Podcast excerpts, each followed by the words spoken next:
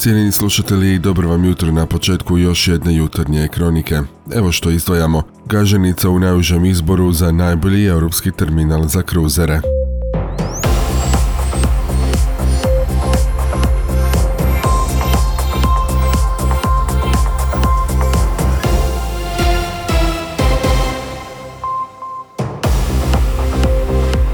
Dobro vam jutro.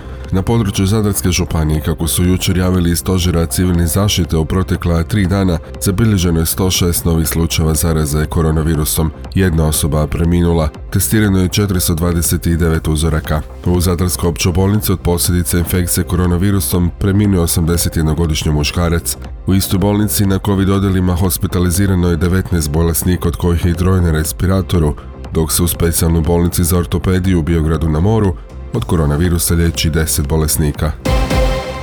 Zadarska putnička luka Gaženica ponovno je u konkurenciji za prestižnu nagradu u globalnom sektoru krstarenja. Ove godine ušli su u najuži izbor za najbolji europski terminal za kruzere. Za tu nagradu konkurira 12 luka, a međunarodni terminal Gaženica jedini iz Hrvatske. Za HRT Rebeka Pevec, generalna direktorica Zadarsk Cruise Porta kazala u usporedbi sa 2019. godini. Godinom ove godine imamo isti broj dolazaka brodova, međutim imamo nešto manji broj putnika s obzirom na to da brodovi još uvijek nisu 100% e, popunjenosti. Za sada imamo 71% popunjenosti kapaciteta brodova, međutim što se tiče samih brojeva putnika usporedbi sa 2019. godinu da su brodovi puni, e, prevazišli bi taj broj, tu brojku od 167 tisuća putnika iz 2019. za 15%, znači ostvarili bismo nekakvih 192 tisuće putnika ove godine. Objasnili da je Gaženica 2019. proglašena lukom godine. Nove godine su nominirani za najbolji europski putnički terminal. Pa u 2019. godini zapravo uh,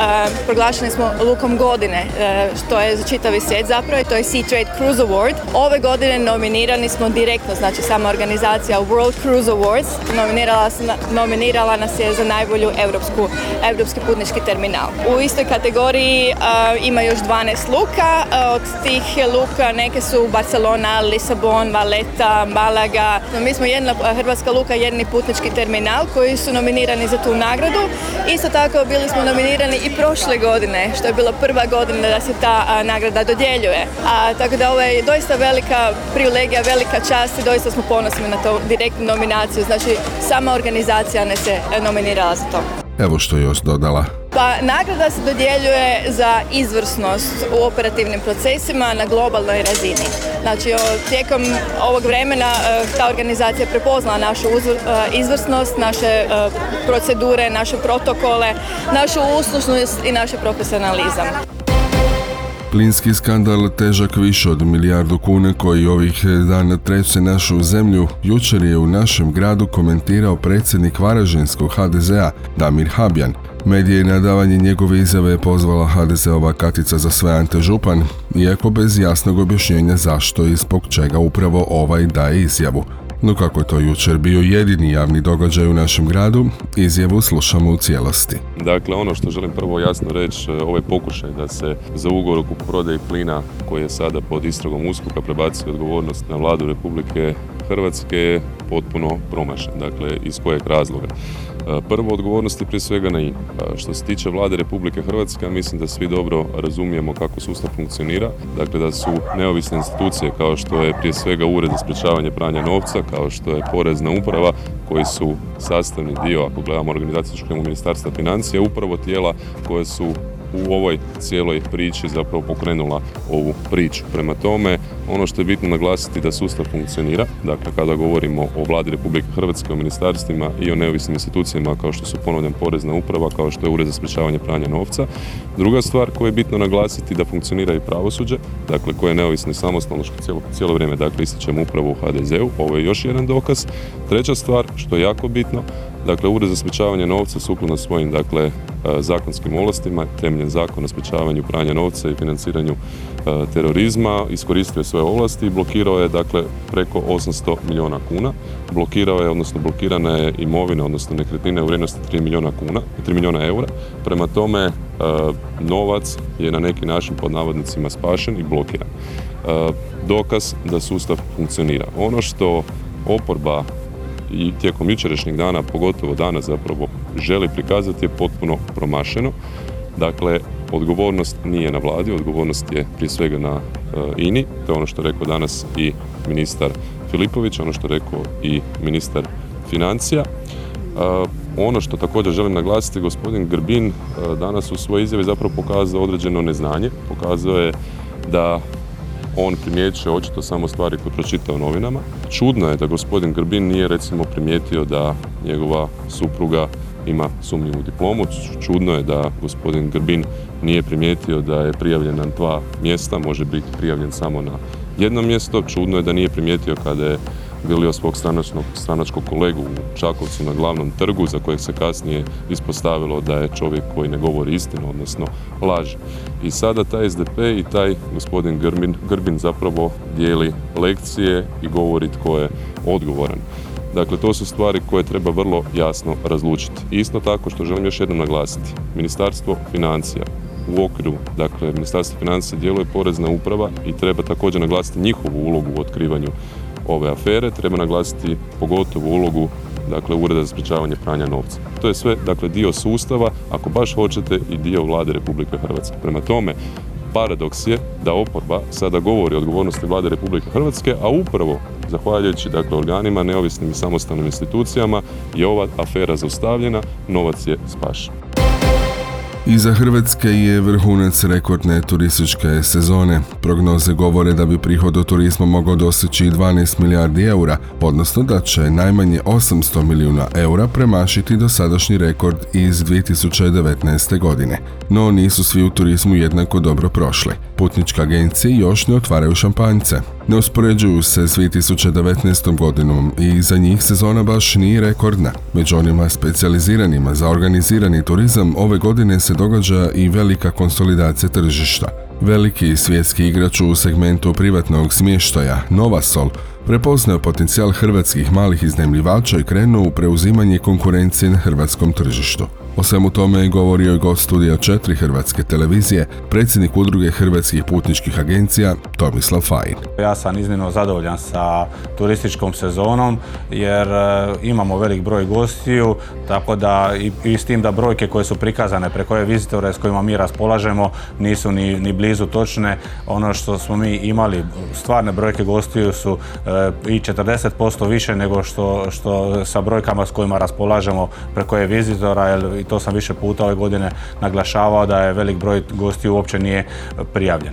E, mislim da se niko ne može žaliti na 7. 8. mjesec, barem ne moram se u stvari ispraviti, da, mislim da se agencije koje rade na moru, u priobalju, da se ne mogu žaliti na 7. i 8. mjesec. Sigurno da nije ista situacija možda agencijama koje rade na kontinentu ili u Slavoniji. E, tako Dobro, da, na razini godine?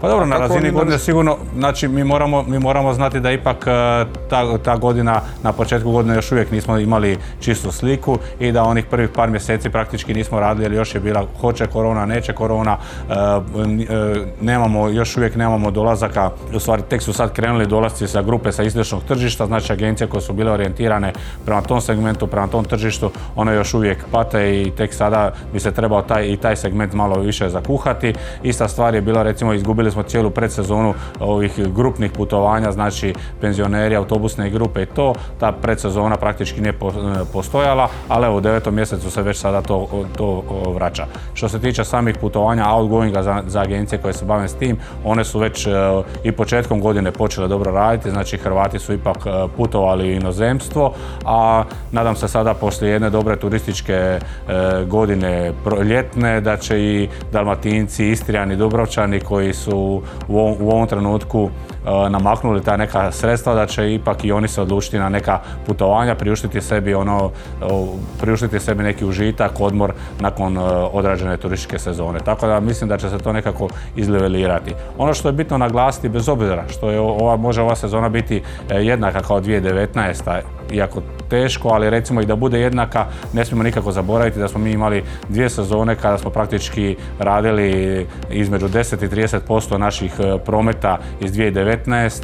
i nije, nije dovoljna samo jedna sezona kako bi se turističke agencije e, oporavile. Svi moramo znati da su turističke agencije da bi uopće opstale, da bi uspjele e, zadovoljiti sve svoje klijente, vratiti sve svoje novce, prodavale svoju pokretnu, prodavale svoju imovinu i dodatno se zadužile i da bi se vratili u ono na čemu smo bili 2019. godine treba će nam sigurno 4-5 godina. Tako da svi mi pričamo super, mi smo zadovoljni, tu smo. Najprije smo bili zadovoljni da smo preživjeli uopće te dvije e, korona, korona godine jer to je bilo iznimno teško. Sad smo zadovoljni jer smo napokon počeli raditi punim plućima, ali za totalni oporavak da bi se vratili na ono gdje smo bili 2019.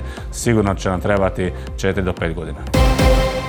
I pred kraj jedna obavijest. Mješoviti pjevački zbor Hrvatskog pjevačkog glazbenog društva Zoranić uskoro počinje novu pjevačku sezonu. Tim povodom poziva sve zainteresirane potencijale nove članove da dođu na audiciju za pjevače. Ako smatrate da znate pjevati, imate sluha, imate već iskustva u zborskom pjevanju, pozivaju vas da dođete u četvrtak, 8. rujna u 19.30 u prostoriji Zoranića ulici Kraljskog Dalmatina 2. Audicija se provodi za sve zborske dionice, dakle sopran, alt, tenor i bas. U petak 2. rujna na športskom centru Višnjih započinje Seha Gazprom Liga Final Four u dvorani Krešimira Ćosića. Više o cijelom događaju jučer su u programu našeg radija kazali Matija Teulj i Ema Matković. Pa ovo je 11. Final Four, odnosno završni turnir e, muške regionalne lige. Ovo je zapravo jedan rukometni spektakl u, u regiji koji možemo reći da je najkvalitetniji događaj u rukometnom svijetu na ovom području, ajmo reći, i Balkana i šire. E, Seha Gazprom Liga kao natjecanje postoji zadnjih 11 godina odvija se na teritoriju nekoliko zemalja Hrvatske i okolice, neću sad nabrajati zemlje u jel bi potrajalo, ali u principu okupljamo najkvalitetnije klubove iz regije koji se natječu kroz ovo regionalno natjecanje i vrhunac sezone je zapravo ovaj Final Four koji se evo po treći put e, održava u Zadru. Seha je imala običaj i pravilo da mijenja domaćinstva iz e, godine u godinu i intencija je bila da pronađemo jednog stalnog partnera gdje bi imali stabilne uvjete, gdje bi mogli ovakav rukometni spektakl održati iz godine u godinu i evo u suradnji sa sportskim centrom Višnjik pronašli smo tog partnera. Evo treću godinu za redom ovdje smo u dvorani Krešimira Ćosića, to je jedna zapravo jedan kompleks koji nama odgovara za naš, zapravo za naše organizacijske potrebe. E, imamo odličnu suradnju sa s rukovodstvom sportskog centra, gradom Zadrom i turističkom e, zajednicom grada Zadra kojim ovim putem zahvaljujem na pomoći u organizaciji i realizaciji ovog projekta. Tako da zapravo sretni smo što možemo u Hrvatskoj organizirati jedan ovakav turnir i što imamo Zadarsku arenu koja i svojim kapacitetom odgovara našim potrebama. Imamo odličnu priliku za naše najmlađe sugrađane. Inače ja sam iz Zadra, e, pa je ovo super što smo u Zadru i ovim putem pozivam e, sve zainteresirane roditelje ili ravnatelje škola ili vrtića da pošalju svoj zahtjev za besplatnim ulaznicama na tickets.seha-liga.com gdje mogu prijaviti djecu vrtičke dobi i djecu iz osnovnih škola od prvog do četvrtog razreda i mogu e, e, biti s nama dio rukometnog spektakla.